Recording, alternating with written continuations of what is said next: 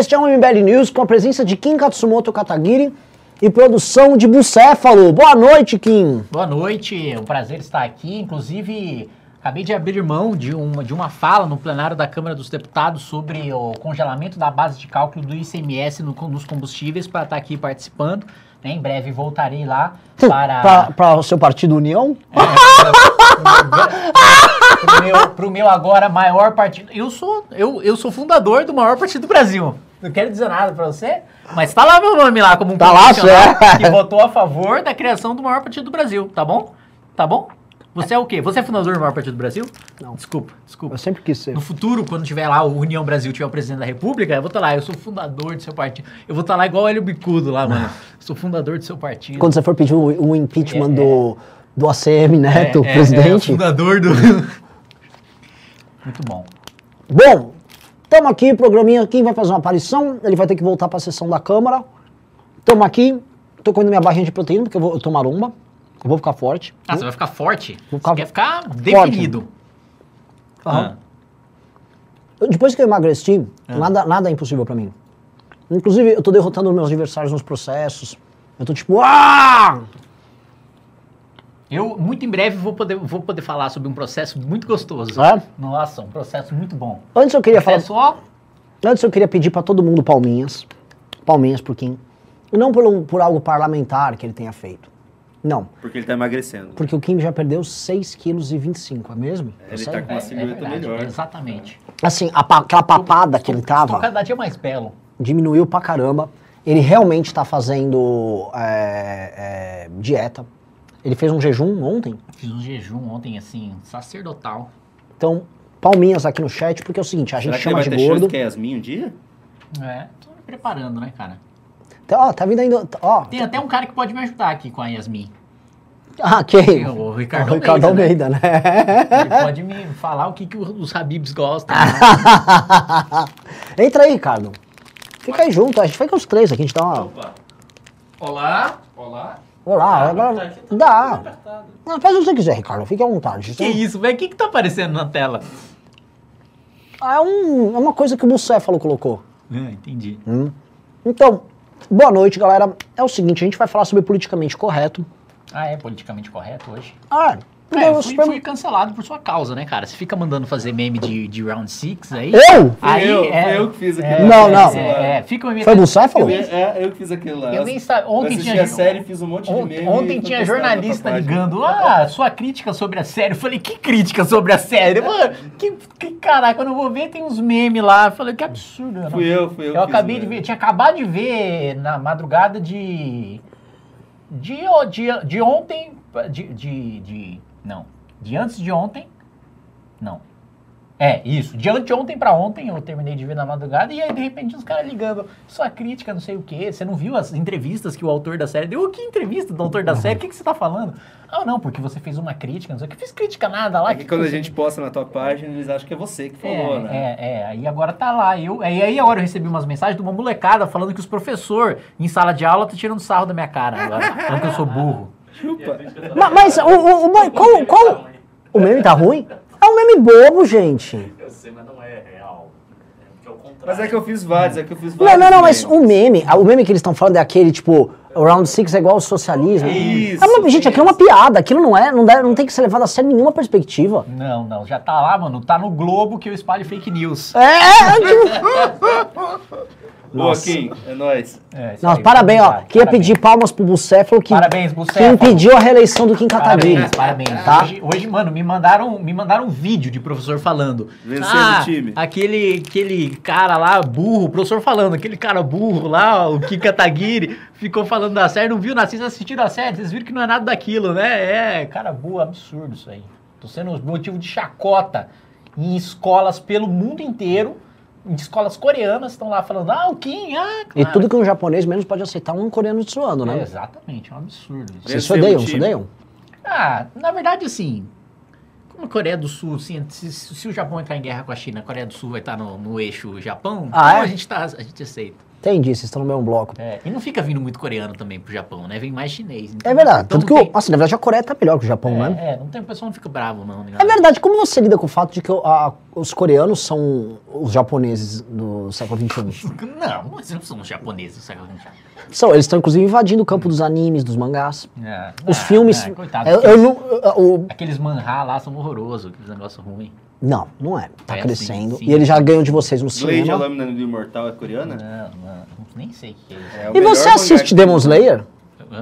Claro. Demon Slayer é muito bom. Ah, recomendo pra vocês. É o anime preferido do embaixador do Japão. Ah, é? É. Nossa, eu assisti a morte daquele samurai do fogo lá, tadinho. Fiquei com muita dó. Muita dó. Muita dó. Digite 1 se vocês sabem do que a gente tá falando, digite 2 se não. Olá, a Steph tá falando. Acho que nem foi meme, mas como deu errado, estão metendo essa. KKKKK. Quando dá errado, a gente diz que é meme, óbvio. É isso aí, é aquele... Sabe um que você tinha que ver, cara, que eu gostaria muito de ver sua análise sobre, porque é um bagulho... Não é seinen, não é shonen, já é pra mais velho, e tem reflexões, tipo, sobre... reflexões muito doidas, assim. É Gantz. Gantz. Ah, da bolinha com as armas? Da bola preta. Isso é bom. Isso é muito bom. Até ficar ruim. Lá pros 300 e tantos com a bosta. Mas sabe que você gosta de Gantz, mas o Bucéfalo gosta do Guts, do Berserk, não é, Bucéfalo? Gosto do Guts, do Berserker também. Pra mim é o meu melhor mangá, é o Berserker. Depois One Piece, claro. Não é One Piece não, né? Gantz, assim, só uma mini introdução.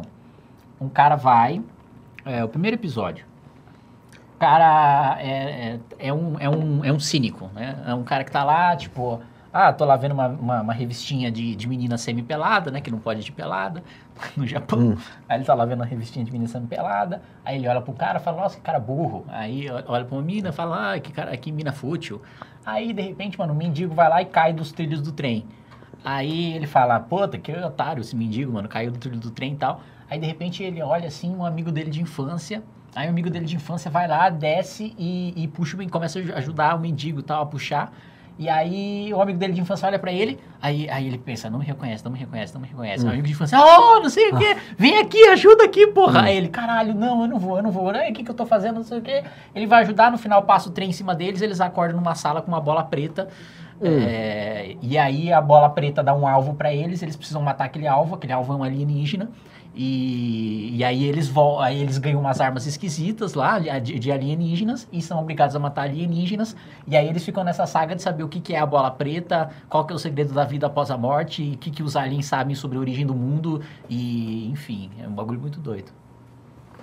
Verei, até porque isso é igual um livro que o Yami recomendou do Mishima, também japonês, que chama Vida à Venda. Que começa com um japa querendo se jogar numa trilha do trem. Aliás, uma coisa muito comum, japas se jogando no trilho do trem, né? Tudo começa nisso. É muito bom, então fica a minha contra-recomendação. Assistirei se você ler esse livro. Tem um mais curto pra você ver, curtinho. Tipo o Demon Slayer, 40 episódios, que o pessoal até comentou aqui, que é um dos meus preferidos, pra mim é o primeiro One Piece, depois esse, é o Code Geass.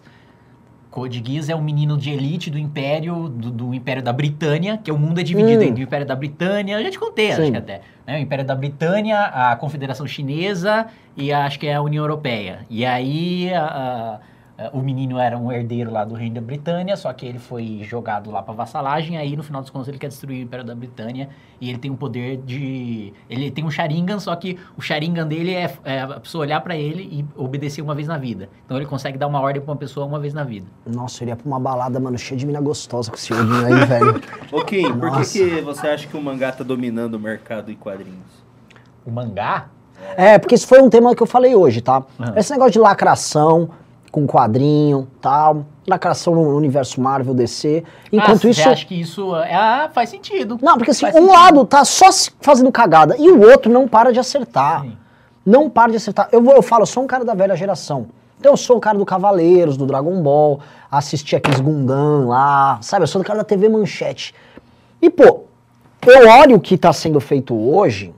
Eu tive, ano passado, pô, eu assisti Naruto seriamente. Pá, comecei a manjar dos Sasuke lá, tal. O que acontece? Claramente você tem uma melhora de roteiro, nítida, um desenvolvimento muito melhor dos personagens e uma melhora técnica. Mas a essência, mano, é a mesma. Sim. A essência e não tá inalterada. Os caras estão alterando a essência do outro. Não dá, cara. Não dá, é muita babaquice. Então, assim, o que que acontece? De um lado você tá melhorando, ganhando mercado e tal. Eu não consigo conceber... Tá, qual que é a trajetória do herói aí, pós-moderno? A trajetória do herói pós-moderno, primeiro que assim, o Júnior sabe mais como é que tá essa questão dos... A trajetória do herói pós-moderno, ele vai, vence o vilão, depois ele larga. Ele larga, tipo assim, o Homem de Ferro larga a armadura.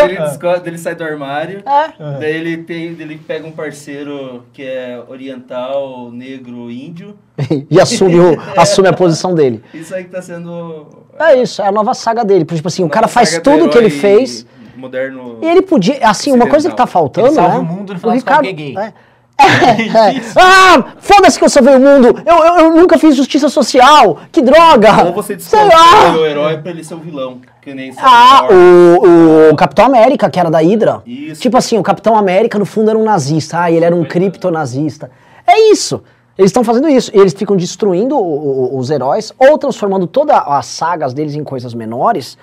E aí, ou vilanizando eles no final, ou colocando assim que a grande luta a ser lutada é a luta pra, vamos dizer, luta a ser lutada é foda, a luta a ser travada é a luta aí pela justiça social, pela igualdade. É uma puta de uma babaquice. Ontem, quando eu tava vendo um trecho ali do Demon Slayer, e aí, tinha, sabe aquele samurai loiro? Sim. Né, do fogo e tal?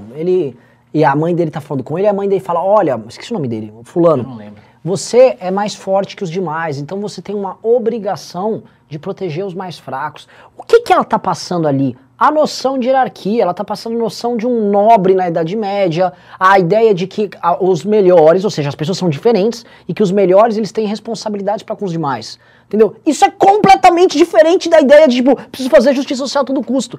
Então, assim, a gente viu eles querendo fazer justiça social com o Superman, e eu tava vendo ontem um anime, que ele prega exatamente o contrário.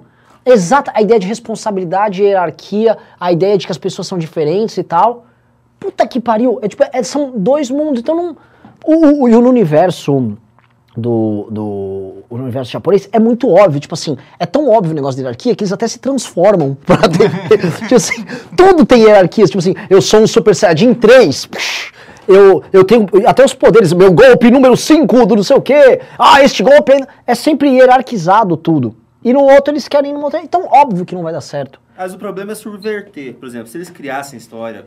Que é importante também, vamos dizer, tá? É importante você ter essa agenda, se eles acham importante, mas pelo menos cria umas histórias boas, né? Por exemplo... As histórias Game of Thrones. Eles se preocupam em colocar agenda identitária... E esquece o roteiro. Game of Thrones é, tipo, a menina mais foda é uma mulher. Tem gay e tal. E você não fica falando porque é gay, é porque é mulher. Porque o roteiro é bom, caralho. O Bucéfalo é muito bom. Assim, o Morales... Você pode militar, mas isso não pode ser o objetivo da sua obra, certo, né? Então, é que, por exemplo, Ghostbusters. Aquele fiasco que teve em 2016. Sim. Agora fizeram um, parece que tá indo bem, porque os críticos de Hollywood estão odiando o filme. Falando que voltou a ser o que era. Entendeu? Então, ok, o pessoal vai esquecer. Esse Ghostbusters 2016, ninguém mais vai lembrar. É igual, posso falar? É igual o crítico de game, sabe? A crítico de game, a imprensa de game é péssima, é horrorosa. Tá foda. É tipo, tem um jogo chamado Dark Souls, né? Dark Souls criou basicamente um gênero, e criou-se um gênero em torno de Dark Souls, que é um jogo difícil, que você tem um chefe e que é difícil de passar. Né? É um gênero que tem um chefão e o chefão é difícil de passar. E aí, qual que é a crítica da imprensa? Não tem como você diminuir a dificuldade. Tipo, a dificuldade do jogo é uma só. É aquela, porque o gênero do jogo é ser difícil. E aí a imprensa de gamer critica porque não é inclusivo pro cara que quer jogar pra se divertir, porque é jogar o gamer, pro cara que quer jogar de boas e tal. Eu tenho um jogo ali que é Battlefield 1. É da Primeira Guerra Mundial. Como assim? Tem uma feminista na frente com uma arma, assim, a capa do jogo, uma mulher careca feminista. Não tinha mulher careca feminista na Primeira Guerra Mundial, cara.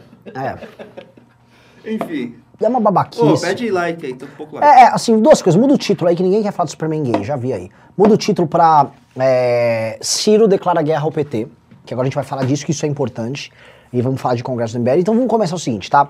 Vai ter congresso do MBL, a gente acabou de anunciar Helena Landau no mesmo painel que a Zenia Latif, no mesmo painel que o Henrique Meirelles. É tipo assim, ó, vocês querem que liberais que têm conhecimento teórico e prático, que não caíram lá da ladainha do Paulo Guedes, que são críticos ao Paulo Guedes e que têm alternativa liberal pro problema que a gente vive no Brasil, tá aí, tá aqui os melhores, toma aí.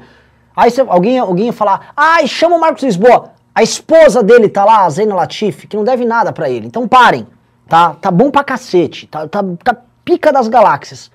E porque o Kim tá aqui, quanto de desconto eu vou dar? Quanto de desconto você vai dar? Eu vou fazer por... Hoje, porque eu tô aqui, o Renan vai fazer 2% de desconto pra você. Não, muito pouco. Especial, muito porque pouco. O resto eu vou pegar pra mim de imposto. Ah, legal. Você vai fazer o que o... O que os teus amigos... Não, você pega 2%, eu negocio uns outros 1% com o Ricardo aqui, que vai me ajudar nessa extorsão, né? Eu negocio mais 1% com o Bucéfalo. Eu vou fazer aqui uma acomodação de interesses, né? Entendi. Você está aprendendo bastante no seu partido. É, lógico. É, por isso que chama União Brasil, né? União 44, todo mundo unido. A gente vai fazer o seguinte, os 2 dias, tá? Por R$265. Manda um pix de R$265. Que você vai ganhar o ingresso, já anunciamos. E assim, tem uma parada, eu não vou anunciar aqui, se vai ser pica, eu vou anunciar semana que vem, mas assim, é um convidado que nunca teve no congresso do MBL, sempre deveria ter ido, dessa vez ele vai, e ele vai ser entrevistado por um outro cara que já teve várias vezes no congresso do MBL, que vocês amam. Na verdade, o entrevistador, provavelmente vocês gostam mais do que o entrevistado, mas os dois estando juntos vai ser algo absolutamente pica. Dei muitas dicas ou não? Deu. Não, mas a galera não vai. A galera não vai juntar, né? E assim, estão falando aqui, Ciro 22, só avisando aqui, eu não anunciei publicamente, isso vai sair na imprensa, mas Ciro vai estar no Congresso da MBL também. Olha só. Debatendo com Moro, Leite, Mandetta, Amoedo e mais uma pessoa surpresa. Ah, tipo assim, que foi? Não, segue. Nada, a gente tá só rindo aqui de nada, aqui, de uma coisa... Ah, eu falei Moro no meio! É que eu lembrei um boss de Dark Souls. Não, eu falei Moro, Moro não vai estar nisso, esquece Moro, é que eu joguei, que o Moro era candidato, não tem Moro não. É Ciro com Amoedo, Mandetta, Leite, caralho, cala a boca, Renan! Tem Moro nenhum aí, velho! É Ciro com Amoedo, Mandetta, Leite... Ai, cara, o que eu fiz, velho? Ciro com a mãe do Mandetta, Leite, Rubinho Barrichello, sei lá, agora tá tudo confuso, não tem nada disso, não viagem. Já entra um jornalista, não tem nada disso. Vai ter Tem esse aqui, ó. Levi Fidelix. Ó. Esse aqui que vai sair, são esses 4 aqui. Ó. Levi Fidelix vai estar lá. Coitado. Nossa, Kim. Se bem que você sabe que o evento nosso vai ser uma estação de trem. É por causa disso? Por causa do aerotrem? Ah, o Levi morreu, né? É. Ai, cara, que cancelado amanhã de novo. Pô, desculpa. Cara, hoje tá bem. Nossa. Hoje tá bom. Nossa. Então, vamos falar aqui, ó. O Kim Kataguiri, o Ricardo pode participar disso aqui também, se quiser. A gente tá todo cagado aqui. Nossa, a gente tá falando bosta. Dá uma olhada aí, Bucéfalo, checa lá no Pix se entrou aqui, R$265 pra participar do congresso. Pelo amor de Deus, vai que eu tô fazendo bosta. Vamos lá. Entra aí rapidinho na TV Câmara, vê se como é que tá. Ah, bomba! Rubinho acaba de passar lá na CCJ a reforma da Previdência, o nosso presidente Rubinho. E aí, o que você tá achando do Rubinho, mano? Tipo assim, regaçando lá como parlamentar. Cara, o Rubinho... Ele já nasceu, né, do Centrão. Eu ainda tô me tornando. Ah, é verdade. Se bem que tem aquela coisa, né? Não se nasce Centrão, torna-se. É verdade? Quem dizia isso era eu ia falar Simone do MDB. Tem a Simone do MDB mesmo. A Simone de Petrobras. Simone de Petrobras. Então, então é o seguinte. O Rubinho tá indo muito bem. Bomba, o Rubinho passou. Palminhas pro Rubinho, tá? Porque assim, militância do MBL lá, brigamos lá com um monte de servidor louco sindicalizado, passou, vai ter reforma, o Rubinho articulou isso, o relatório que está sendo feito pela Janaína do Novo, mais um parlamentar, não sei se é o Holliday ou a Cris Monteiro, o relatório na prática veio do Rubinho, que o Rubinho antes era relator e virou presidente da comissão, ou seja, que trabalho pica, que trabalho... Aí eu volto a falar, o Rubinho não quer sair para deputado federal. Eu sou a tese que ele tem que ser deputado federal. Também acho. Com certeza. Você deveria publicamente falar, preciso que o Rubinho saia federal comigo. Já falei isso várias vezes e reforço que o Rubinho precisa sair para o deputado federal.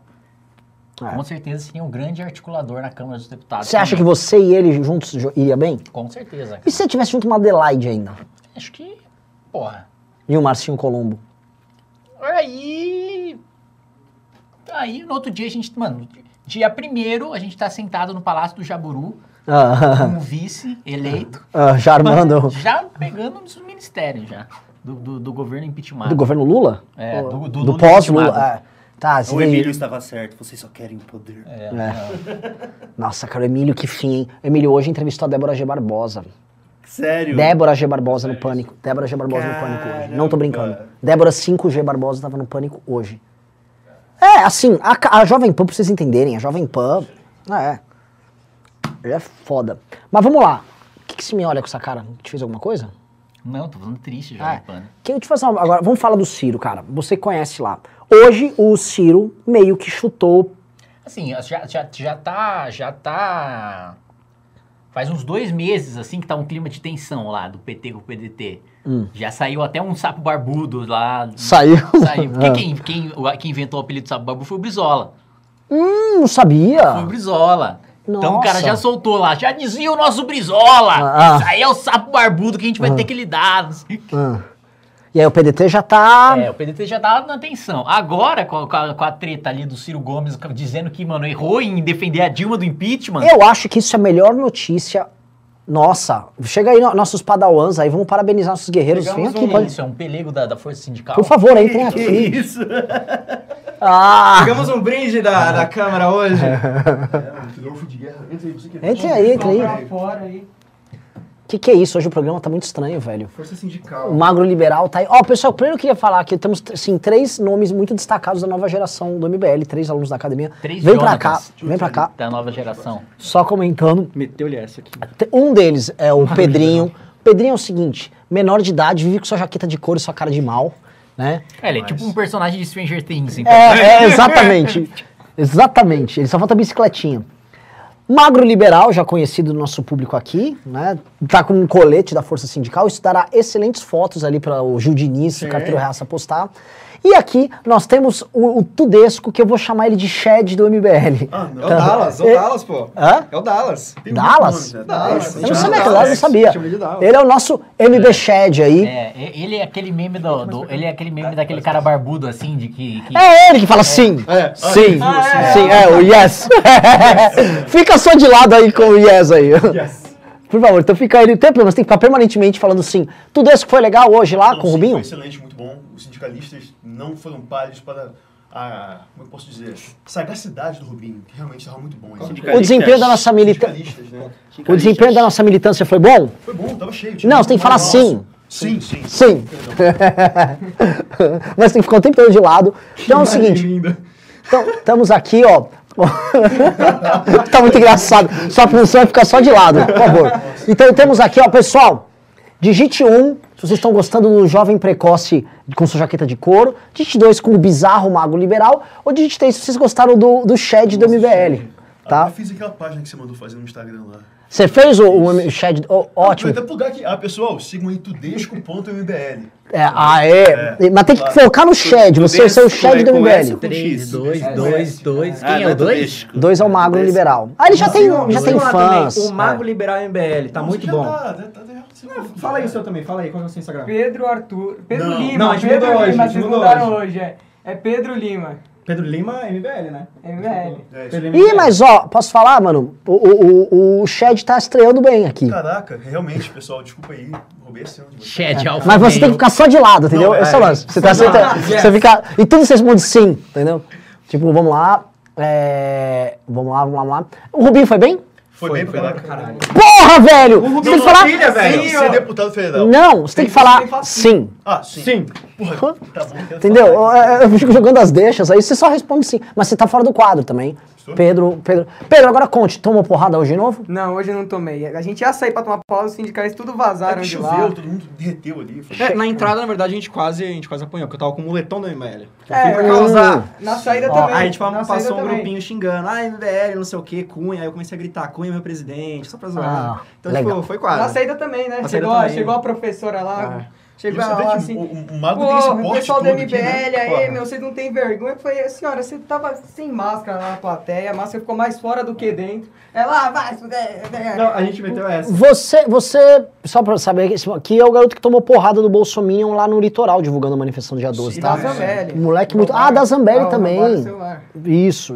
Magro Lima. A Zambelli fez o quê? Roubou meu celular. A Zambelli roubou o celular dele. Caralho, velho. Literalmente roubou. Pegou e tentou fugir. Não, tem que botar o Rubinho nisso aí, cara.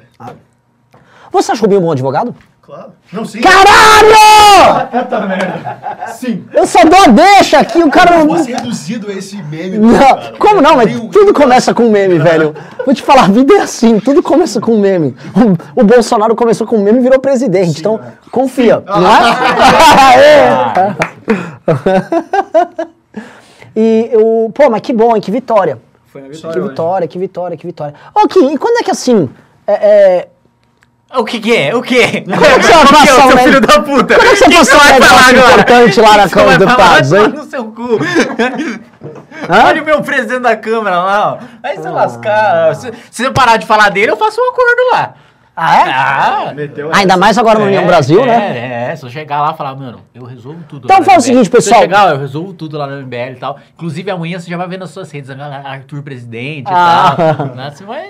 Então, digite A se a gente tem que parar de bater no Arthur Lira, porque passar muitos projetos, fazer um acordão. Ou digite B se a gente continua destruindo a carreira do japonês, tá? É. Porque se você mandar um A, a gente ainda faz... A gente ainda faz, mano, uma gangue, pega essas 1.400 pessoas que estão aí e ficam fludando, assim, mano, o Arthur Lira é lindo, ele é bonito, gostoso, nossa, nunca vi meu Alagoas tão bem cuidado. É verdade. Olha lá, puta, o B tá ganhando. Não, o B tá vencendo. Não, o B tá ganhando com muita tranquilidade. Tá vendo? Tá aí, então fica aí. Ó, a Flaísa pelo menos mandou um A ali pra tentar dar uma variada. Voltando pra pauta, vamos faltar do Ciro Gomes. Olá, valeu, galera. Parabéns aí pra vocês. Valeu. Falou. Então, vamos lá. Ciro Gomes, quais são os reflexos disso? E que... Arthur, vem também... Arthur. Ricardo, vem também falar de... Não, ele. Vem aqui comentar disso também, gente. Sim, eu vou deixar uma deixa pra sair e deixar a entrada do Ricardo. É fundamental que... a gente quebre a hegemonia petista dentro das esquerdas, isso já é ótimo, você ter um PDT ali se levantando já e falando contra... Porque enquanto o PT se confunde com a esquerda, o PT tem um escudo da esquerda inteira para si, né? E isso fortalece muito na imprensa, fortalece muito os formadores de opinião, politicamente, tem esse ponto. E o outro ponto, né, é consensuar na sociedade que o impeachment não foi golpe. E para isso, você ter os setores da esquerda defendendo isso abertamente, apesar de a gente já ter tido esquerdista votando impeachment, né? Casos emblemáticos aí como o do senador Cristóvão Buarque e tal, e de outros. Você ter uma linha política, né, de todo um partido com a história que o PDT tem, do Brizola, do Getúlio e etc., dizendo e seguindo a linha de que não foi golpe, que tinha que derrubar mesmo, isso pra história do impeachment é maravilhoso. Impeachment é maravilhoso. Ótimo. Eu vou só com essa deixar aqui o Ricardo, que tenho certeza que concorda comigo. Concordo. Se quiser, eu posso sair e você fica aqui. Não, mas eu preciso votar. Ah, pra quê, cara? Já... Então dá um golpe. Bom, você dá o golpe, e aí quando você der o golpe, eu preciso votar. Adeus pra você. Falou. Esse foi Kim Katsumoto Kataguiri, agora estamos com substituição. Chegou nosso grande representante do Califado. Aqui tá cheio de nacionalidade, né? Tem um japonês, tem um Califado, tem um americano aí chegando, tem um português aqui do lado, tá bom? Aqui. Quem que você acha desse trio aí? O Mago Liberal, o jovem que toma porrada e o MB Shed, que só tem... Ele tem que focar no sim. Eu acho que é como você falou, são dos mais destacados que a gente tem, né? Sim. São os meninos que têm muito futuro.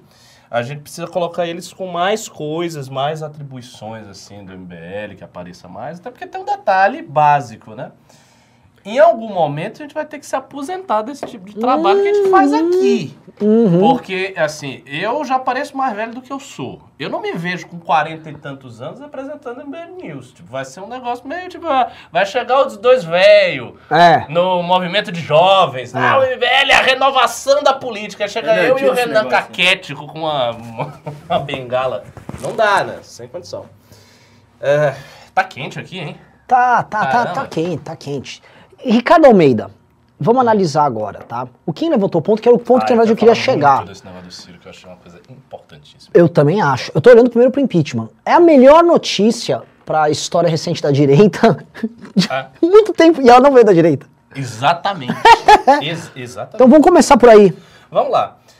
Bom, é o que você falou, assim, essa é uma notícia muito importante porque ela coloca alguns parâmetros a partir de agora.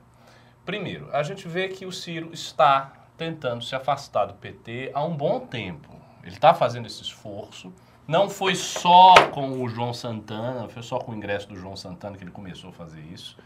O Ciro, na verdade, vem tentando se afastar do PT desde que houve aquela polêmica, aquela briga, quando ele foi para Paris e não apoiou o Haddad.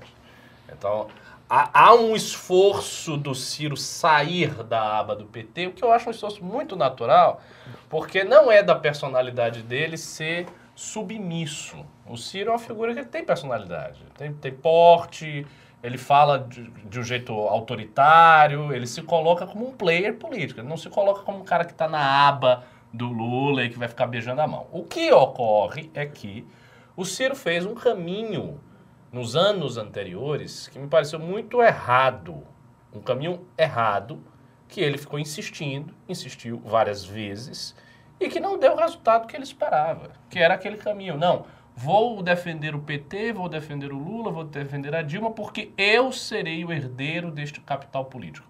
Isso nunca esteve no horizonte do PT. Nunca, jamais. E o cara ficou anos nesse negócio, ficou anos e anos e anos a fio, perdendo tempo. E assim, ele perdeu tempo, ele dizia nos comícios dele, ele dizia nas palestras dele, eu que deveria ter sido o sucessor, mas é colocar a Dilma, que não tem experiência e que não entende bem do jogo político, deveria ser eu. Mas você não é do PT, meu irmão. Se você não é do PT, você não vai ser sucessor do PT. Isso é uma coisa tão óbvia. Quer dizer, o sujeito tem décadas... O cara tem décadas de experiência política e ele não percebeu isso. Assim, o que me deixa muito impressionado pela burrice do Ciro Gomes. Então ele passou anos nesse esforço vão, que todo mundo com dois neurônios sabia que não ia dar em nada. Eu falei, por exemplo, várias vezes que nunca daria em nada, não deu em nada. E aí me ocorreu, já há muito tempo, que o Ciro deveria romper de vez com o PT. Por que o Ciro tem que romper o PT? O Ciro... ele não tem espaço real nesta esquerda que vai do PT, PSOL até os grupos de extrema esquerda. Isso é um arco único. Eles têm brigas internas, têm tretas internas, tudo isso. Só que toda a esquerda, petistas, pissolistas, PCBistas, gente do PSTU, PCO, todo mundo acha o Ciro Gomes uma figura de direita. Eles olham para o Ciro... todo mundo acha o Ciro Gomes como uma figura de direita. Isso aí, cara, isso é recorrente na retórica da esquerda, tirando o PDT, né? Excluindo a militância do PDT, excluindo a militância do Ciro, o resto da esquerda olha o Ciro como uma figura de direita, como uma figura que não se encaixa bem na esquerda. E eu sei por quê, porque ele realmente não se encaixa. Você pega a trajetória política do Ciro, foi uma trajetória muito tortuosa em termos de partido. O cara já foi do PSDB, o cara já foi de vários partidos, se aproximou do Mangabeira Unger na década de 90, que é um quadro do PDT, e aí veio uma aproximação ideológica dele, que tem muito tempo com o PDT. Ele entrou no PDT mais recentemente, mas a aproximação ideológica dele com o PDT é antiga. E em todo esse processo ele sempre foi visto como um cara que não era um puro sangue de esquerda, não. Eles olham para o Ciro desse jeito. Eu já vi várias e várias discussões de esquerdistas dizendo, não, porque o Ciro é uma figura de direita, o Ciro está mais para a direita, o Ciro... Eles entendem o Ciro como um cara que se disfarça de esquerdista, mas no fundo, no fundo, no fundo, não é esquerdista. E aí acontece um problema, porque o Ciro vem com um discurso econômico em que a legitimidade esquerdista desse discurso acaba, de alguma maneira, sendo maior do que a do Lula. Sim, até porque o Lula chamou o Meirelles ontem. Exato. O Lula chamou o Meirelles, porra, e o Ciro tá lá com o Projeto Nacional de Desenvolvimento. Pois é, mas apesar disso, isso não é suficiente para quebrar aquela cultura interna da esquerda. E o Ciro, ele tem críticos econômicos no PSOL. Tem economista do PSOL pegando o plano econômico do Ciro e vai metendo pau. A esquerda tem críticas ao Lula, mas quando ela vem para criticar o Ciro, ela critica o programa econômico do Ciro também, dizendo que ele padece de uma série de ilusões, como, por exemplo, achar que vai ter essa relação positiva com a burguesia nacional. Eu acho que não é bem assim, que no máximo que vai acontecer é aquele reformismo que o Lula já fez, mas o Lula fez. E ele está prometendo fazer uma coisa diferente, acham que eles não têm condição objetiva de fazer as coisas que ele promete e por aí vai. Então, o que é uma verdade, né? É uma verdade. Então, na prática, o cara ficou perdendo tempo. Agora, pelo visto, parece que ele vai... Vamos ver, né? Ele vai tomar tenência na vida, vai se afastar do PT de vez. E isso que ele falou é extremamente significativo. Ele disse com todas as letras, me arrependo de ter lutado contra o impeachment da Dilma Rousseff. Claro, eu li a thread. Ele deve manter que é um golpe e tal. É. Em momento nenhum, ele legitimou o processo de impeachment. Ele não disse eu errei conceitualmente. Basicamente, o que ele quis dizer é que eu errei em termos de estratégia, porque você não valia a minha defesa. Foi isso que ele quis dizer. Você não valia a minha defesa. Mas olha o que ele quer dizer, então, que ele se arrepende e se ele voltasse no tempo, ele permitiria um golpe? Mas foi isso que a esquerda emparedou ele. É, porque a esquerda disse, ai, você está fazendo o argumento de golpista, você é golpista agora, agora você permitiria. E aí ele ficou meio numa saia justa. O que eu acho de coração... E o pessoal, tem gente aqui do PDT, tem eleitor do Ciro Gomes aqui. De coração, Ciro Gomes precisa sair da esquerda. Ele está perdendo tempo. E assim, sinceramente, o programa econômico dele se sustenta com um frame ideológico que não precisa ser de esquerda. Ele pode fazer aquele mesmo programa que ele tem, que ele acredita, numa estrutura de discurso nacionalista. Que, por exemplo, o Enéas. O Enéas não era um nacionalista estatista que queria criar várias estatais e defender aqui a nossa soberania e enfrentar os bancos? Esse discurso ele tem espaço na direita. Existe um filão enorme da direita no mundo inteiro que alberga esse tipo de discurso. E seria um filão que o Ciro poderia explorar. Então ele poderia se desapartar de vez da esquerda e abraçar esse discurso. Mas aí vem alguns problemas, claro. Primeiro problema, o partido tem essa memória enorme do Brizola, que é inegavelmente uma figura de esquerda bem mais radical que o Lula. Então, para eles cortarem isso fica difícil. Só que, depois do Brizola, o grande ídolo do PDT é o Getúlio. E o Getúlio não era esquerdista. Ele fez uma política nesses traços que eu disse. Uma política nacionalista, estatista, mas que jogava com a direita e jogava com a esquerda. Getúlio destruiu os integralistas e Getúlio prendeu os comunistas. Então, Getúlio ficava numa posição em que ele repartia as cartas, que eu acho que é uma posição que falta ao Brasil alguém que represente isso. No Brasil, a gente tem... Existe um liberalismo que a gente representa, um liberalismo renovado, existem as oligarquias tradicionais com seus programas tecnocráticos, à la Eduardo Leite, existe o PT, existe o PSOL, mas você não tem... um grande player representando um nacionalismo estatista acima das controvérsias ideológicas e que não se alinha com o direito esquerdo. Ele poderia ser este cara. Por que não é? Por que está perdendo tempo? Ele não vai ter voto de esquerdista. Os caras vão estar com o Lula. Acabou. Então sai desta merda aí. Se alguém conhecer o Ciro, chega para ele e diz, ó, sai daí, rapaz, você está perdendo tempo. Ele está perdendo tempo mesmo. Este foi Ricardo Almeida e este ponto é muito bom, até porque... O discurso do Ciro, ao longo do tempo, toda vez que ele tentou soar identitário, moderninho, ele soa artificial. Não, porque eu vejo o menino negro da periferia, precisa ser inserido, não sei o quê. Não, essa meninada andando de skate nas cidades. Ele não é esquigó, assim. Não é isso que, não é a pegada dele, né? E, mas ele ficou com esses acenos e ele se sente, ele se solta muito mais quando ele tá nessa coisa mangabeira, ungueirística dele. É ali que ele gosta. Brasil, potência, indústria, papapá. É. Esse é o tesão do cara.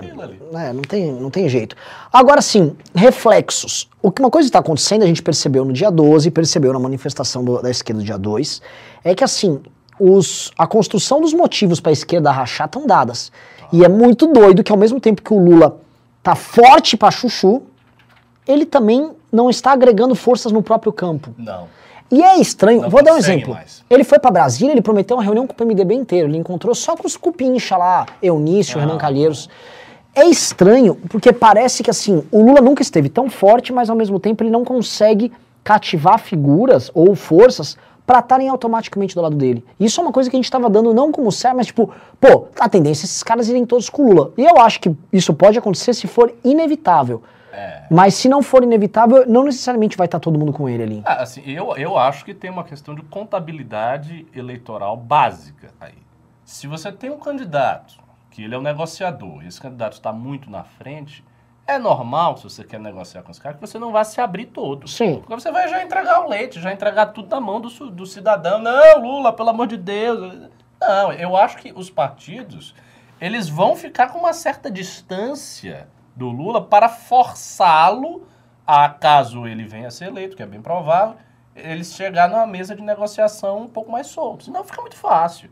E os partidos não são otários, pô. Eles sabem perfeitamente. E tem ainda outra coisa, né, que a gente não pode menosprezar. Houve, por conta de todo esse processo do impeachment e tal, fraturas muito traumáticas nesse sistema político que o PT organizou com o PMDB e os outros partidos. Essa organização que foi de 2002 até o impeachment da Dilma, ela caiu, ela foi fraturada. Houve o impeachment e esses partidos votaram em peso contra a Dilma. As bancadas foram fechadas para tirar a Dilma. E mais do que isso, todo o PT, os seus intelectuais orgânicos, os seus formadores de opinião na mídia e os seus políticos de mais destaque acusaram todos esses partidos de golpismo, de estarem fazendo um golpe parlamentar, de serem as forças da burguesia que derrubaram o PT, etc, etc, etc. Então, assim, não é uma relação também que, tá de boa. É só uma mera continuidade do que aconteceu antes. Nunca é uma mera continuidade do que aconteceu antes. Houve uma ruptura. A ruptura é um fato. Então, os laços, eles vão ter que meio que se recompor. E isso é também um problema. E aí você tocou num ponto fundamental. O PT não consegue trazer mais forças do seu campo. Porque o PT não consegue mais estimular a imaginação utópica das esquerdas. Os grandes horizontes dos movimentos sociais. O PT não consegue mais fazer isso. O PT, para o esquerdista, o cara mais ideológico, que é o cara mais militante, que é o cara que bota a sua energia e tal, o cara que construiu o PT lá atrás, o PT é uma estrela esmaecida. Assim, claro, ele tem gente, tem pessoas que amam o Lula, que amam a Dilma por um vínculo afetivo. Mas isso é difícil de sustentar politicamente. Eu vejo as críticas que o pessoal comunista mesmo faz do PT, são duras. E quando os petistas vão debater, eles têm dificuldade de sustentar aquilo ali. Porque eles vêm sempre com esse argumento do pragmatismo. Não, mas o PT fez o que dava para fazer e não sei o quê. Aí o cara vai dizer, sim, mas é assim? Quer dizer que é tudo pragmatismo e você joga a luta popular para baixo? E você pega todo o trabalho dos movimentos sociais em terra, porque sim, tem que ser pragmático. E usa como um instrumento para fazer uma pressão aqui e acolá e depois fica quieto. Exato. Basta basicamente o que fizeram historicamente com o PCdoB. O PCdoB era isso. Junta a UNE aqui, pega seu reforço no Congresso aqui, faz um barulho e cala a boca. Exato. Pra depois, do ponto de vista deles, depois, aí vocês se aliam com a burguesia dá uma rasteira em todo mundo, tem um golpe parlamentar, agora vocês vão se aliar de novo, achando que isso não vai acontecer novamente. Isso pode acontecer novamente. Então, há uma sensação de que, o Lula vai voltar, mas ele não vai fazer nada demais. Vai ser um governo ok, em que ele vai ceder muito para os liberais e para a burguesia, que não vai ter. Então, não é uma coisa empolgante. É totalmente diferente quando o cara do Peru ganhou, o Pedro Castilho. Quando o Pedro Castilho ganha, a esquerda brasileira aqui toda, ela entrou em orgasmos. Por quê? Porque o cara ele veio com um programa de esquerda, agora tá se lascando, tá bem mal o Castilho, porque não tá conseguindo governar, aí a Assembleia tá esmagando ele, forçando ele a, enfim, aceitar um outro programa. Então ele está enfraquecendo. Mas ele veio com o programa, vamos nacionalizar, vamos fazer isso, mudou, é o povo contra a elite, rompeu com essa porra toda, fujimorismo está morto. Então isso empolga a consciência das pessoas, ao passo que o Lula não. É a mesma coisa que, sei lá, a gente com o Eduardo Leite, ou com o Dó. Não empolga, assim, ah, tá, mas... ok, é isso. É. Pois é, pois é, pois é. Pessoal, vou pedir um negócio, deem like nesta live, por favor. Tá com 1.100 likes e 1.600 pessoas. Qual é? Eu quero chegar a pelo menos 1.800 pessoas. Sei que é pós-feriado, tá sem pauta, tal, mas eu preciso do like. Outra coisa, vou checar aqui. Se não tiver 3 ingressos vendidos por Pix, eu nunca mais vou fazer promoção pra vocês. Aqui, ó, teve nenhum. Qual é, galera? E não dá nem pra falar, ah, é fim de mês. Fim de mês, o Pix é suporte@mbl, que tá aqui atrás, suporte@mbl.org.br. Eu tô fazendo um preço promocional pros 2 dias, tô falando que vai ter debate presidencial lá, um dos melhores economistas do Brasil, MBL lançando filme. Você tá vendendo errado isso. Essa galera aqui quer saber da balada que vai ter lá e da festa e das... Eu já falei da balada, mas a galera não compra. O negócio é o seguinte, o negócio é, eu vou pegar e vou... É impressionante como deu uma brochada depois da manifestação. Total, total. A galera não quer saber de nada. Por que vocês estão assim? Uma pergunta. Fazer uma terapia com o público? Ah, eu fiquei brochado. É, vamos pro divã psica, porque eu não tô, eu tô sempre igual. Então... Você tá mesmo? Tô. Eu sou um delusional, eu tô sempre... tô sempre muito animado, assim. Mesmo quando eu fico meio chateado. Então, vamos pro divã. O que foi que aconteceu com vocês? Teve a Olha, até a manifestação do dia 12, a gente tava fazendo essas lives e tava dando uma grana preta. Vocês estavam empolgados, o negócio tava acontecendo, era pix pra cacete, era um bocado de coisa, a galera doando, fazendo isso, fazendo aquilo, ato. Aí teve a manifestação, ok, não foi o que a gente imaginava. Aí vocês perderam a vontade de ficar com o MBL? Perderam a vontade de lutar? Vão deixar a coisa assim e se entregar? Meu amigo, esse tipo de luta política é uma coisa de longo prazo. Isto é coisa que tem que durar décadas. Se na primeira vocês já vão desistindo, ah, não tem mais o que fazer, não tem pauta, não tem horizonte, aí vai ficar muito difícil, hein? E quando o Lula voltar, o que ele vai fazer se ele voltar? Vocês estão, veja... O público está brochado nesse nível porque teve uma manifestação e ela não foi forte o suficiente para tirar o Bolsonaro. Aí o Bolsonaro acabou, aí veio o Lula. Vocês vão fazer o quê? Vocês vão abandonar a gente? Por quê? E assim, não vai ser nada fácil fazer oposição ao Lula. Se ele voltar, será difícil. Por quê? Porque você vai ter um consenso midiático em torno do cidadão. A gente vai ter que meio que furar esta bolha desse consenso, coisa que ele não precisa fazer com o Bolsonaro. O Bolsonaro, a mídia é contra. O Lula, a mídia vai ser a favor. Então, vai ter um jogo. É outra parada. Você viu o Kim, não? O que fizeram hoje com o Kim, esse negócio do... Jogo sujo. O Globo já falou... Kim produz fake news. Chegou até no Globo. O Globo falou que o Kim produziu fake news. Não, o Globo, ele entrevistou, pediu informação pro produtor da série. Por causa de um meme. Um meme que eu fiz. É. Entendeu? Bucéfalo. Bucéfalo... Pois é. Então... Meme ruim ainda. Ah, Juliana Fontella está dizendo, vocês não dão voz a quem está motivado. Damos voz a quem está motivado? Como não? Chegaram aqui 3 militantes super motivados. É. Assim, eu vou falar, o pessoal às vezes tem que entender que isso aqui é um projeto de longo prazo, tá? E a gente vai anunciar nos próximos dias um projeto que a gente está fazendo em parceria com um dos possíveis presidenciáveis, de uma turnê no Brasil para a gente fazer uma bancada de 10 skins. Tá? Isso está fechado, isso vai acontecer. A gente vai rodar o Brasil de dezembro, pelo menos até maio do ano que vem, tá? Isso também rodando bastante em São Paulo, para difundir o seguinte: qual é a agenda que nós temos que defender para tirar o Brasil do buraco? E nós vamos fazer isso, e vamos ver quem são os nomes, nós vamos apoiar esses nomes, vamos procurar recursos para esses nomes. Uma parte importante vai estar em São Paulo? Vai, porque a estrutura está mais montada aqui. Só que tem gente em outros estados para fazer isso e nós, se tudo der certo, vamos conseguir fazer. Agora sim, vocês que estão acompanhando isso com o MBL, vocês são meio que sócios, né, nessa parada. Vocês tomam decisões conosco, a gente fica com de 1, 2, sim, não, vambora, o que você acha, tal. Porque a gente vai construindo junto. E não é que assim, a gente está numa eterna assembleia, isso aqui não é uma assembleia. Mas isso aqui, assim, a gente vai conversando e construindo consenso, e você da tua casa tá, não gostei, aí o cara manda um pimba, faz uma pergunta, a gente responde, isso não existe em local algum. Nesse ponto, é como se a gente fosse uma assembleia permanente, o que é o sonho de qualquer comunista. Né? O comunista gostaria de morar numa assembleia. Né? A vida dele ser uma interna assembleia. E a gente faz isso com vocês. E a gente tá fazendo a construção. Não adianta ficar desanimado, ou de... Ó, um cara falou assim, do dia 12 o soco foi forte. Que soco foi forte, meu irmão? Quem tomou soco fui eu. Literalmente. É, eu tomei soco do segurança de um convidado lá, que foi falar, e aí em nome do evento eu, não, tudo bem, vai falar lá. É, verdade. É, tomei soco na costela, tal, filmei também, tá, só pra ficar claro, mas... É, então, se tomou um soco, me chamaram de estuprador, foi disso pra baixo. É verdade. Tá, o PT tá... E eu tô aqui, ó, cara, mais ou menos lavada, com vocês, falando e mantendo animado. Vocês não podem desanimar. Não pode ser isso. Que, assim, o bolsonarista fanático, vocês podem ter certeza, Bolsonaro perdeu mais uma.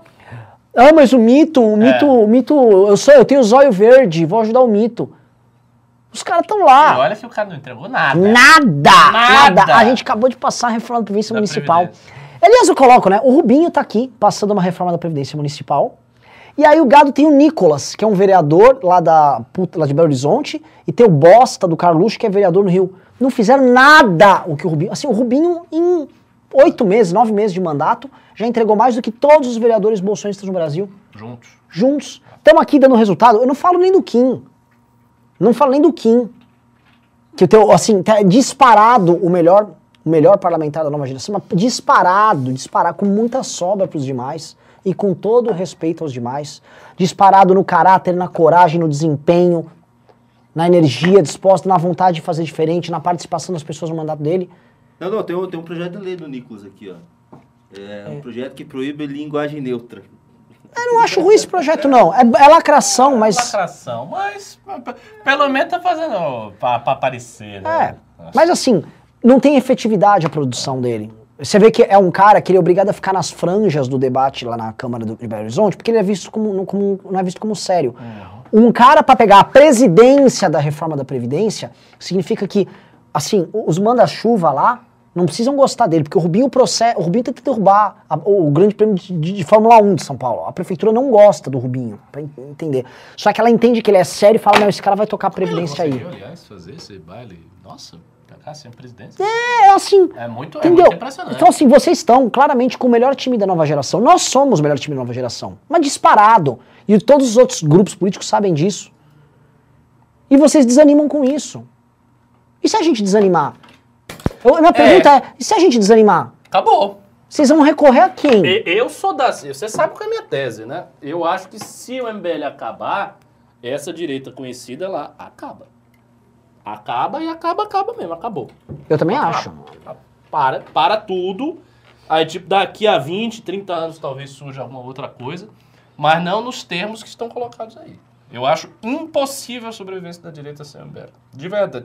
E não estou sendo nem um pouco, como é que diz, grupista, sabe? Você, puxando a sardinha, puxando a brasa para mim. Não estou.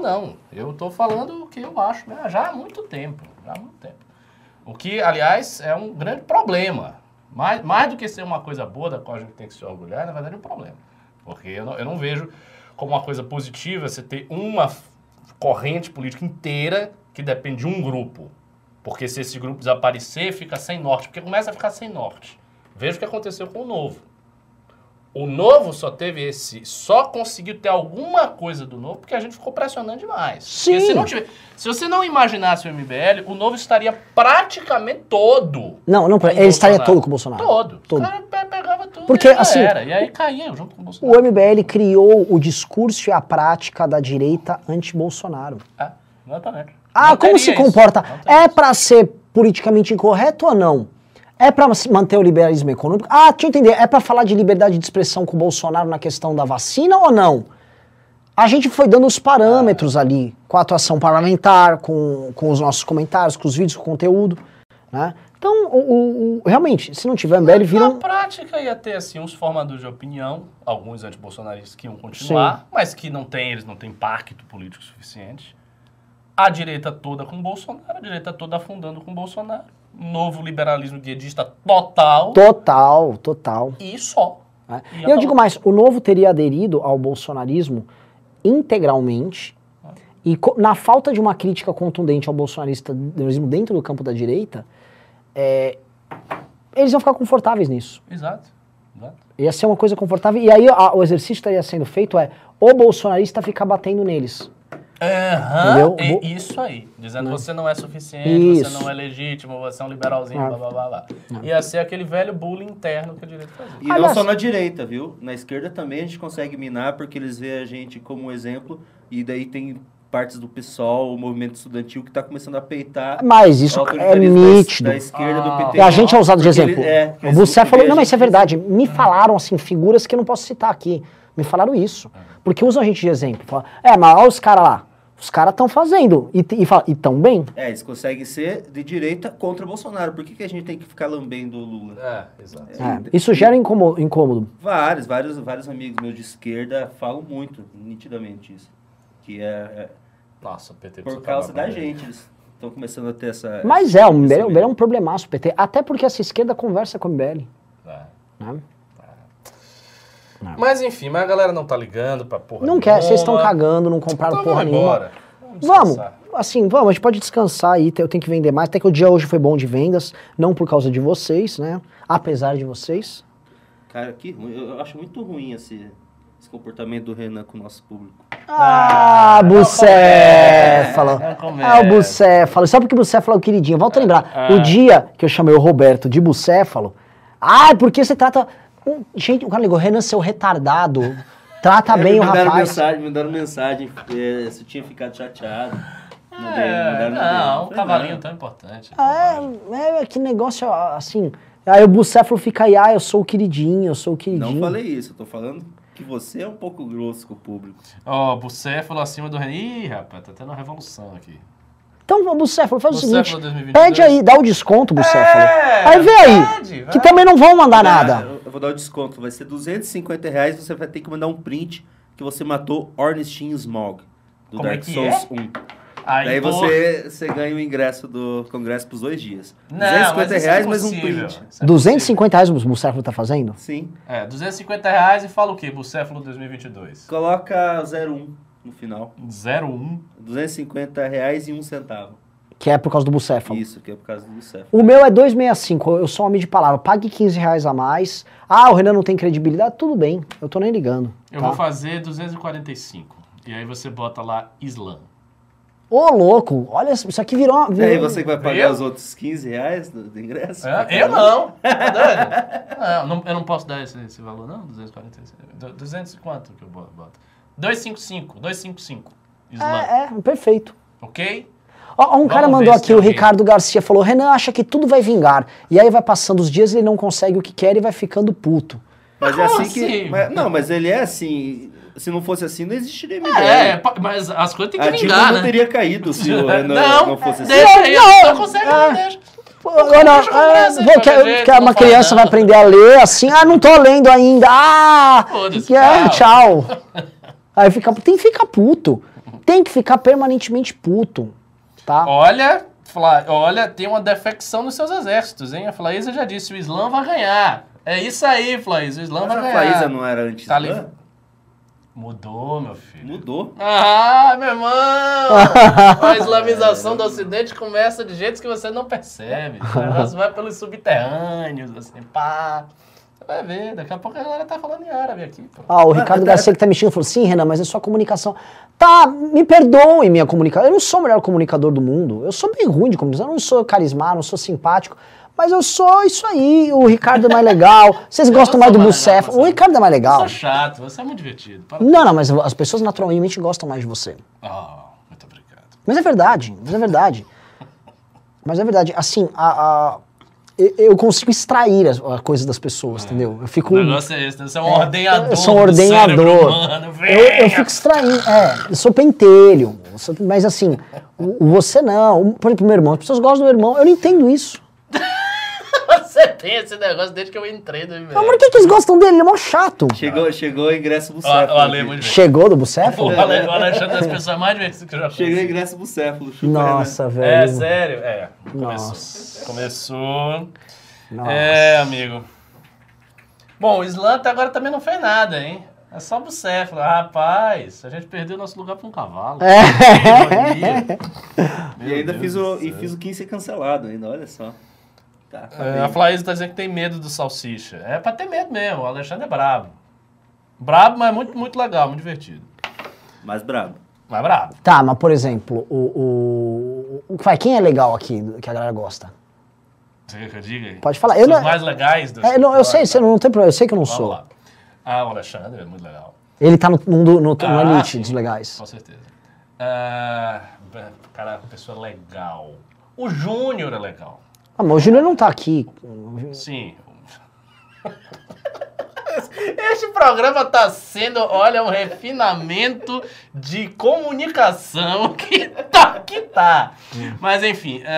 E o Bucéfalo? Você deu mancada. O Bucéfalo é bom. É legal, legal. Vamos ver quem mais aqui.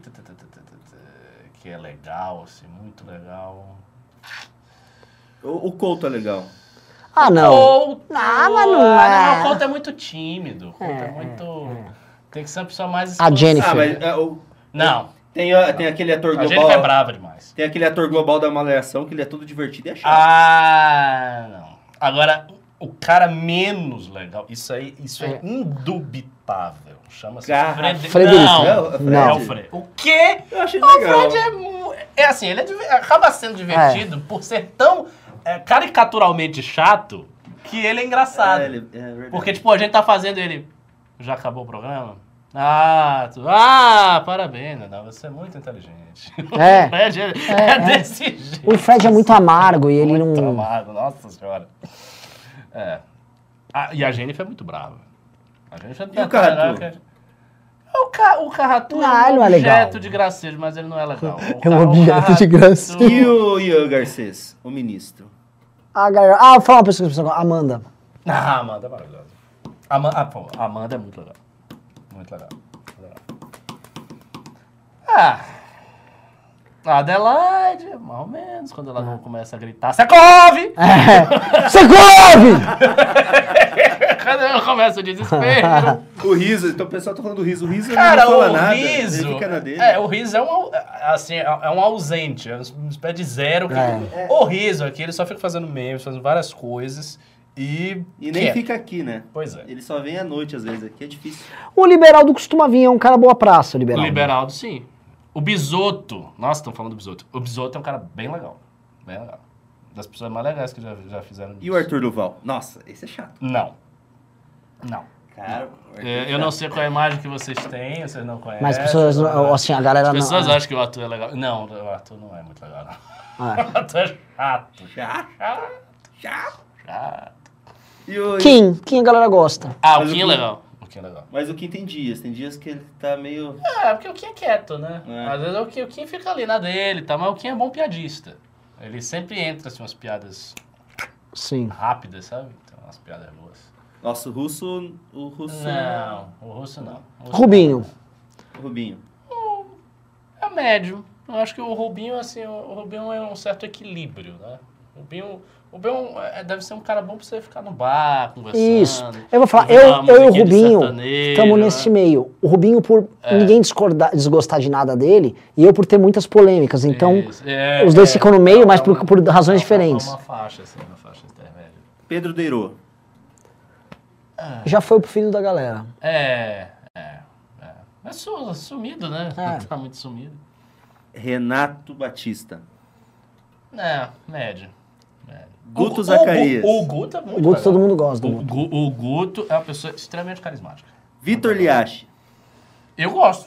Eu gosto também. Acho que o Vitor Liachi é o seguinte.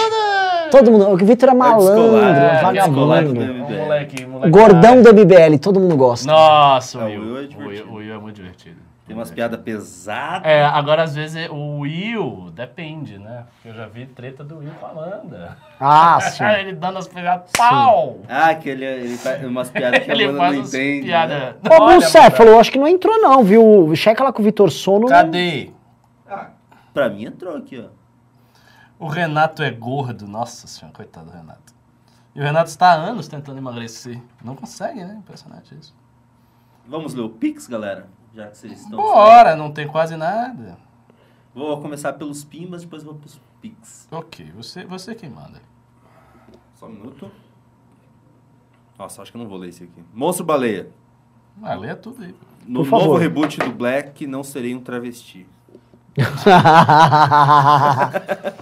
Black Kamen Rider, né? Um corpo saudável. Melhor meme de 2021. Digite 1. Bibibibibi. Mito! Digite 2. Polícia! Pá! Nossa, o pessoal gostou do polícia, né? Polícia. Tiago Balanin mandou então. Teve um escritor da HQ do Capitão América que usou frases do Jordan Peterson nas falas do Caveira Vermelha, como se fossem ideias do Caveira Vermelha. Nossa. Caveira Vermelha, eu acho que eu vi isso aí. É, até o Trump e o Bolsonaro já viraram pessoas do mal, assim, das HQ americanas. Eles são muito politizadas. Demais. Senhor Pica das Galáxias, vocês deveriam fazer lives específicas para a gente debater outros temas como Ocidente, problemas da Lava Jato, Venezuela, figuras históricas e um monte de coisa que não dá para desenvolver bem aqui no News. Eu concordo, mas tem uma dificuldade aí nessas coisas que vocês sempre propõem. Quando você faz uma live específica de um tema, você tem que minimamente estudar alguma coisa daquele tema, então, senão fica um negócio muito vazio. E assim, a gente não tem tanto tempo para se dedicar, não, vamos ali parar e ler algumas coisas. Às vezes não dá, cara. O pessoal entra aqui e tem muita coisa a ser feita. E é uma coisa que as pessoas não reparam também. Porque elas veem tudo pronto, né? Então, tipo, um site, um negócio, tá tudo pronto pro público. Mas se tá pronto, alguém fez. Há alguém fazendo as coisas para que elas estejam prontas. Elas não aparecem assim do nada. Lucas Boldarini mandou 5, não falou nada, valeu. Jaqueline Prado mandou 5. MBL com o melhor time ever. Parabéns, pessoal, que esteve na Câmara hoje. Pois é, lotou a Câmara. Assim, o MBL é um movimento... Bom, não quero ficar lamentando, né? Mas assim, cadê a direita? Nada, não existe. Nada. Não tinha bolsonarista lá também, nada. Não, zero. Mas também tem que ter vereador bolsonarista, não ganhou nenhum. Mas eles também não defendem essas coisas? Eles não são... O Constantino fala que o MBL não é liberal. Onde está a militância gigantesca que eles têm? Cadê os caras? Só pra puxar o saco do Bolsonaro. Os caras só são mobilizados pra isso, é impressionante. Nem as pautas culturais conservadoras, os caras também não... Militância do Constantino, ele chamou um protesto lá para ser 8 pessoas. Lucas Boldarini mandou 5.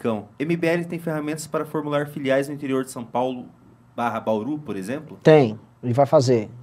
Senhor Pica das Galáxias mandou mais 5. Semana passada esqueci de desejar um abraço pro Renan e ele ficou magoado. Um abraço pra tu aí, careca. Tamo ligado que tu subiu do Congresso, hein? Não sei se foi com você, mas alguém, assim, só meio larguilado tudo bem. Vocês dois aí. Ah, então tá bom, só eles. Mentira, gente, eu não sou um cara carente, não. Pelo amor de Deus. É sim. Não sou do céu. Eu não sou um cara carente, daqui a pouco só cai uma lágrima. Vocês acham o Shed mais legal? Não, isso você sente. Não sinto não, para. Eu ouço isso há anos. Você quer ver o Renan triste é falar que ele não é influente na política dele. Não, mas o Renan é influente. Eu não sou não, mas eu também não fico triste com isso. Fica. Mas você é influente na política. Pô, se você não for influente na política, realmente. Tiago Balanin mandou 10 reais. Podemos crer que em 2022, morosamente, a direita terá mais espaço político? Morosamente. Não sei, vamos ver. Vanderlei Cunha Barbos mandou 27,90 e não falou nada. Pri Pompeu mandou 14 dólares canadenses. Vocês não acham que a esquerda deu uma acordada depois que viu o posicionamento de vocês frente ao bolsonarismo? Sim. Isso que a gente tava falando. Eu acho que o dia 12 obrigou o petismo a andar. Eu acho que sim. Mas assim, eles também fizeram ato e não foi nada demais. Não, mas eu acho que eu não tô falando de ato, eu tô falando no geral, que vê o MBL anti-Bolsonaro. Não. Ok. Hugo Vigolo mandou 10 reais. Ricardo, você vai voltar a fazer live jogando? Recomendo Battle Brothers e Suzerain. Suzerain. É... Finalmente vai conseguir protocolar minha ação popular. Queria deixar aqui meu amor pelo Bruno Santos, o melhor monitor. eu gostaria de voltar a jogar. Toda hora eu falo isso, mas eu preciso trocar o computador. Eu quero comprar um computador que preste pra eu jogar e aí eu faço uns tweets. Porque as tweets eram... As tweets era a parte mais divertida das coisas. Eu peguei a tweet do MBL pra eu poder fazer live jogando Dota, mas não dá tempo. Tá difícil. Mas... Agora eu jogo, assim, eu não gosto de jogar jogo que tá na moda, não. Eu vou pegando os jogos que eu gosto, aí a gente joga. Aquele chivalry mesmo de matar. Olha, se você fizesse espada, jogando Dark Souls, ia render bem? Irmão, eu não consigo jogar Dark Souls. Mas é isso que é legal, a pessoa gosta de ver você Não, mas eu começo a ficar puto. Mas aí que é legal, a pessoa gosta de ver você puto. Jogando Dark Souls. Ok. Ah, pode ser. É uma ideia boa, você sabe que eu já tentei jogar Dark Souls e eu desisti, porque eu sou muito ruim, eu não consigo... É... O Alasson Amaral mandou 5. Se o MBL criar a rinha de militante, os piques voltam. O João Victor Portal virou membro novo. Valeu, João Victor. O Stalin mandou R$5. De 2015 até hoje, a terceira via, a direita liberal, não se criou e vai se faltando um ano. Que se vai... Peraí, tá confuso aqui. De 2015 até hoje, a terceira via... A direita liberal não se criou e está faltando um ano para se construir. Não existe liderança liberal e nunca vai ter. Nossa, tá bem difícil ler isso aqui. Esse cara, esse Stalin, eu não sei quem ele é, mas ele sempre vai... Ele dá uns pimbas sempre metendo pau. É. Assim. Mas eu gosto que ele acompanha mais engraçado, né? Deve ser mesmo. Mas ele mandou mais 5. Onde estão os milhões de eleitores do Oeste de 2014? A extrema-direita roubou o voto dos liberais e nada indica que vai mudar para 22. Olha, que não é uma previsão tão longe da realidade, né? Sejamos francos. Mas você, ô Stalin, qual é o seu posicionamento político, ideológico? Assim? Fala aí pra gente. Você é comuna? Cara, ele tem a foto do Stalin. Sim, mas... Do Stalin jovem ainda. Você é marxista mesmo? Qual é o seu caso? Josivaldo Fernandes mandou então e não falou nada. Valeu, Josivaldo. O Diogo Asserman. Professor Ricardo é mais graduado que a professora Paula Gadiza? Claro que não. A professora Paula Gadiza está muito...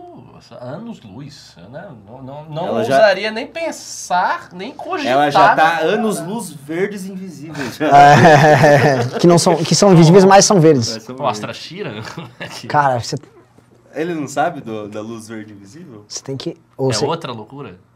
É outra loucura. A luz verde invisível não é a luz dos mestres ascensionados, que é outra luz. A luz verde, que é invisível, mas é verde, é a luz que, se não me engano, a Huawei usa para escanear seu corpo. Escanear seu corpo, que e o Alibaba vai criar... ele vai criar um clone de holograma seu. Ela está divulgando isso?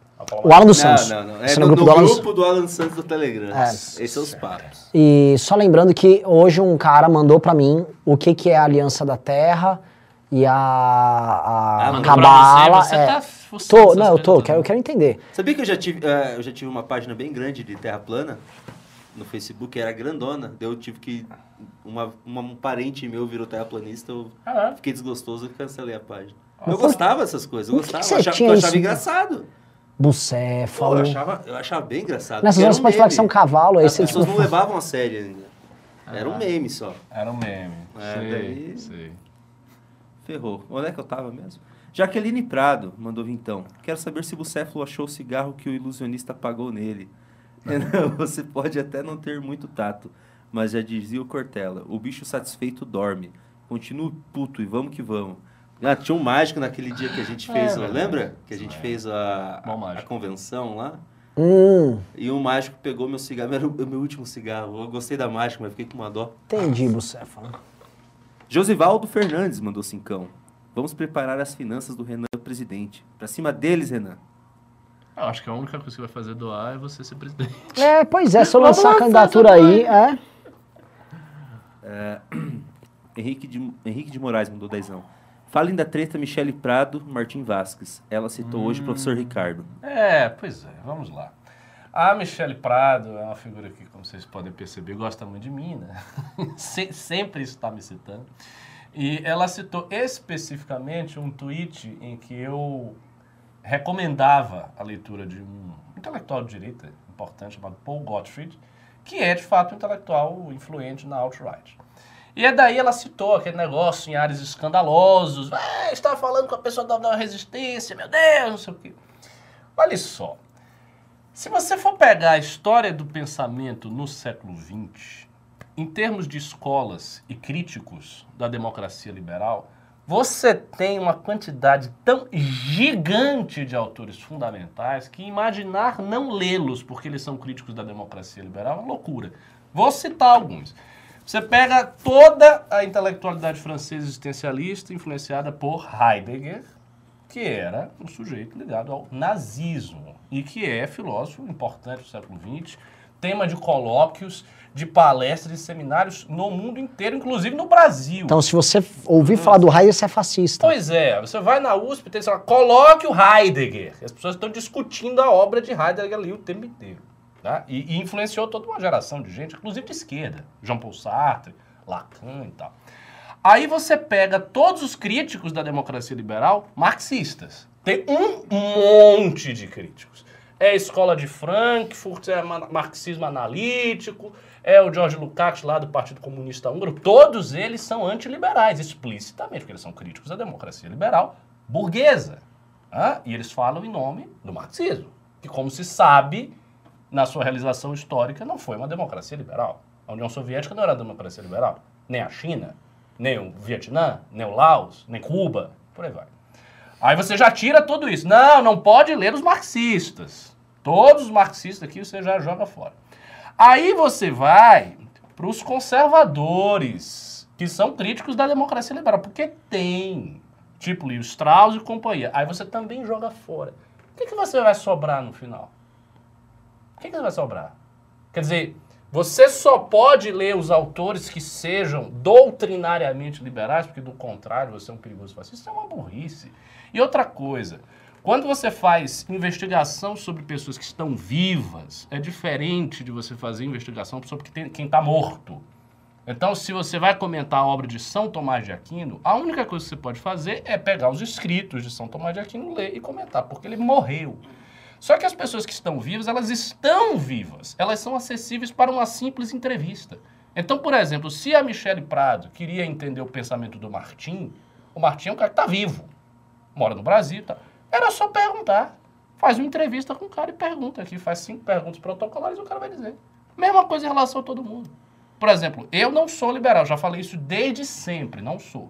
Mas aí a pessoa pode dizer, mas que estranho, você não é liberal, mas você está no movimento que é liberal. Por que você faz isso? Você é louco? Você não sabe o que você está fazendo? Não.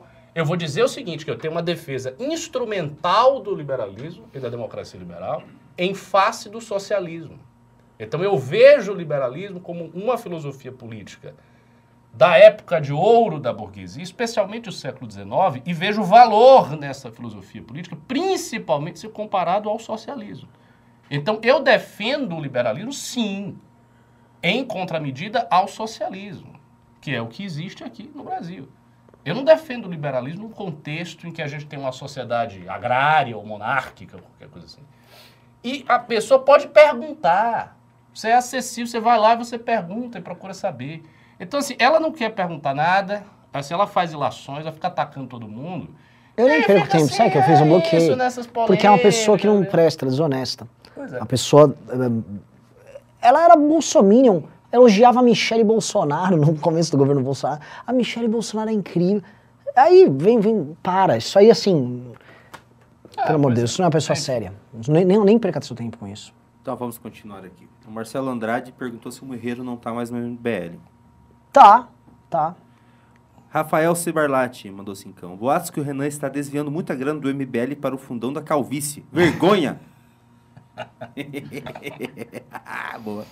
Hugo Vigolo mudou 5. Esses jogos são indie bem leves. Que jogos? Ah, os jogos que ele indicou pra você jogar. Ah, pode ser. Eu vou se eu voltar, eu vou aceitar umas indicações. O Cadu Falcão. Qual... Ricardo, socialista de mercado, muito bom. O Cadu Falcão. Qual o candidato do MBL mais endossa a candidatura? Na terceira via? É. Cara, qualquer um que dê, que não seja o Ciro, Lula e Bolsonaro. Eu sou Tim Moro ou Moedo. É. Assim, o cara que se posiciona mais próximo da gente há bastante tempo é o Almoedo. Isso é um fato. É, tem que ver. Marcos. Depende da atração. O Marcos... Mas tô falando só assim, sim, aderência... Claro. Mas você falou aderência, né? É. Uma aderência. O Marcos MSS. Vou no congresso pela palestra de indo-europeu do Renan. Ah, vai nada. Pessoal, quem vai na minha palestra, mbl.org.br/indo-europeu.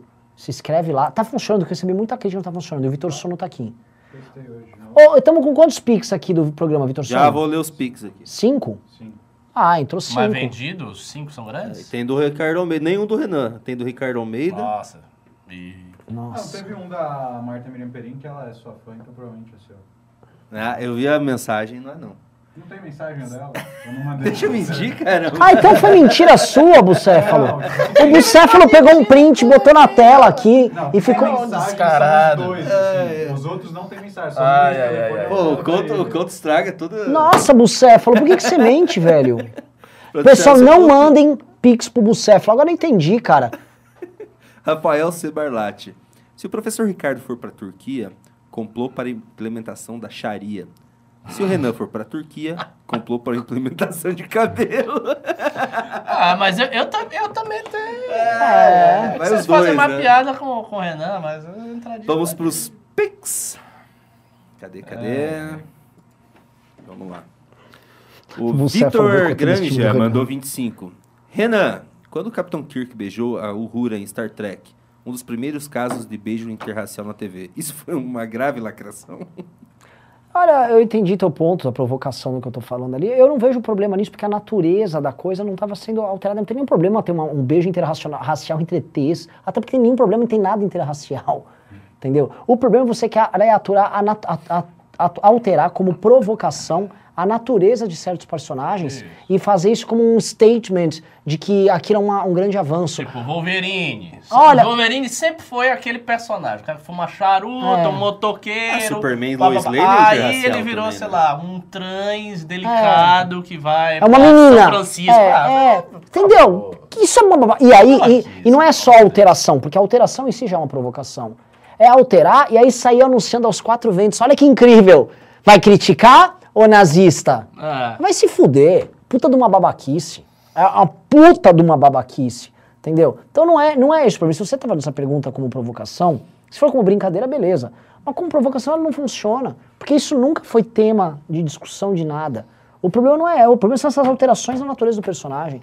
Eu citei hoje num vídeo que eu falei isso hoje, cara, personagens históricos, tá, que tem admiração e que existem obras ligadas a ele. Eu tava falando esses dias, o Alexandre o Grande, que eu tô numa fase Alexandre o Grande pra caralho, era um gaysão doido, beijava lá um iraniano, lá o Bagoas, negócio horroroso, pá, pegava um amigo dele, aparentemente, o Efastion. Mas tá na biografia, não é isso? E aí, tá, e o cara era do caralho, e foda-se, altera alguma coisa? Eu só não faria essas coisas. Pega do caralho, tá? Você não pode falar que você é um bucéfalo, tá? Ele montava em você, tá?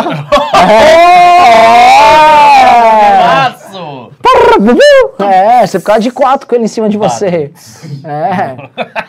Não vem falar nada, não. Eu vou ficar quieto que eu não quero ser cancelado. Você já vai ser cancelado amanhã. O Leonardo Pérez mandou vintão. Ricardo, foda demais. Para impulsionar o MBL News, make 3K again. Como é? Ah, é verdade. Que é o que eu falei pra galera. O Bucéfalo, o Vitor Sono e Bucéfalo, chama o Japa ao Cazu.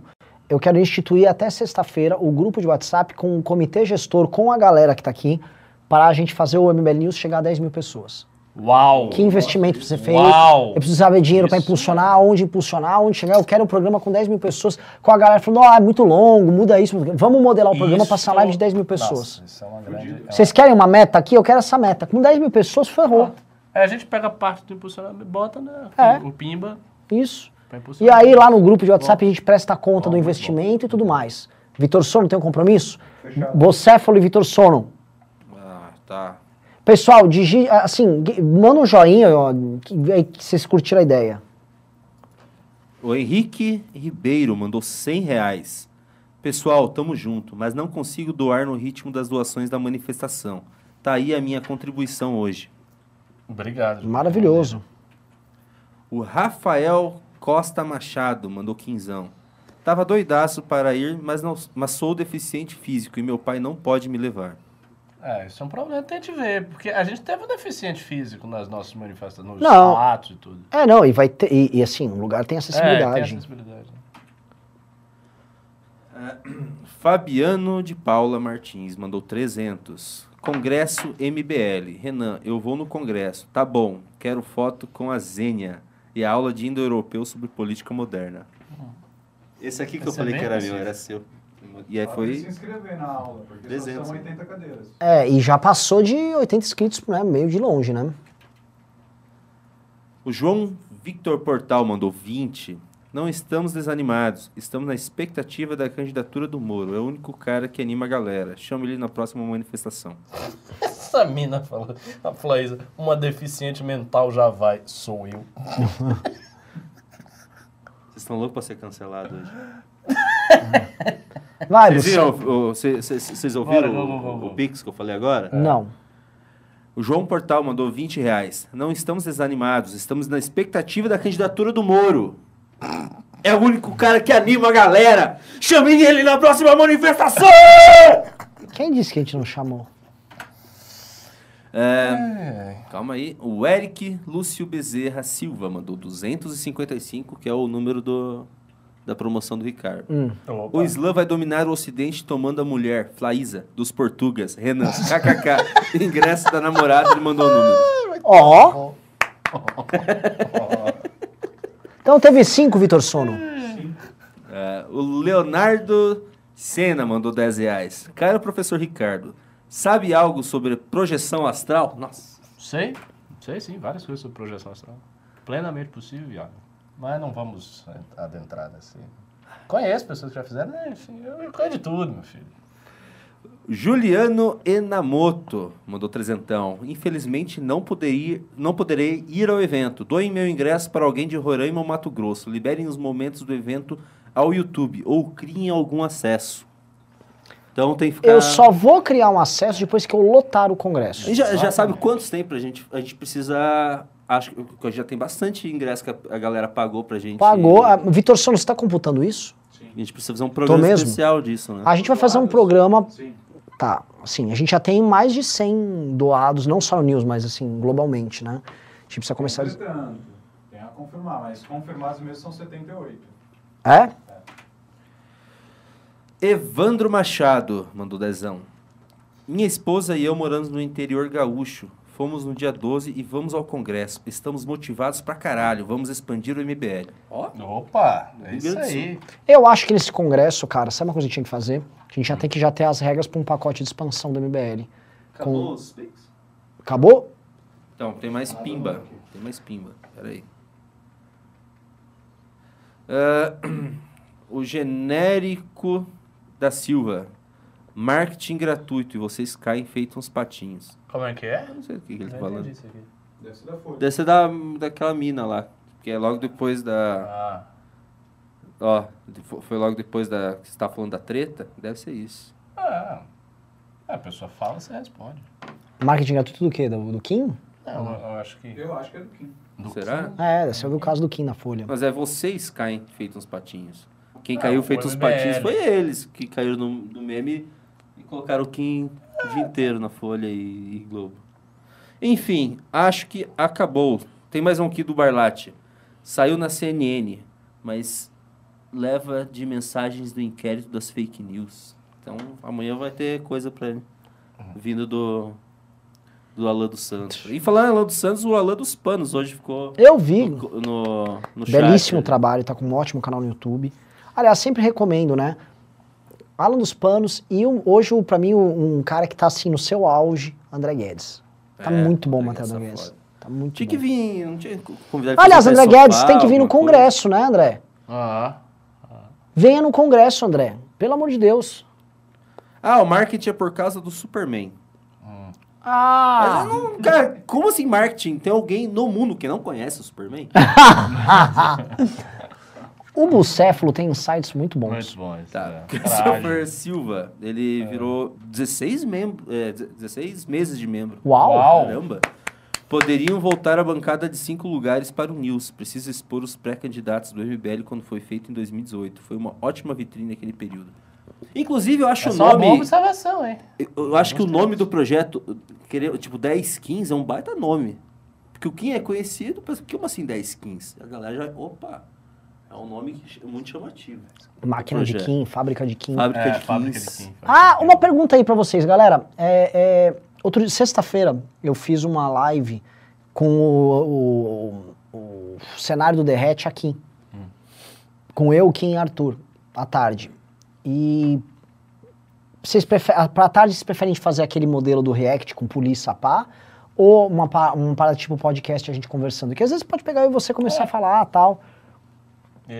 Eu? Você tá perguntando? Bucéfalo também, o que você acha? Eu acho que do jeito que tava, eu acho que ia pegar atração. Então vamos continuar. Eu acho. Vocês têm que ter uma reunião. Tem que estudar chama o pessoal, porque é o seguinte... Pô, eu gosto mais do podcast. Do podcast? É? Acho que dá pra ser conteúdo muito bom. O pessoal tá falando dos dois, mas... Não, mas a gente tem que ter tempo pra ter as coisas. É difícil, ano que vem no eleitoral eu não vou conseguir ficar fazendo isso não, a não ser que, mano... Eu acho que a gente vai fazendo, enfim, o que der. Pessoal, programa muito bom. Muito obrigado, Ricardo, muito obrigado, Bucéfalo, obrigado, Kim, que tá lá trabalhando agora como parlamentar.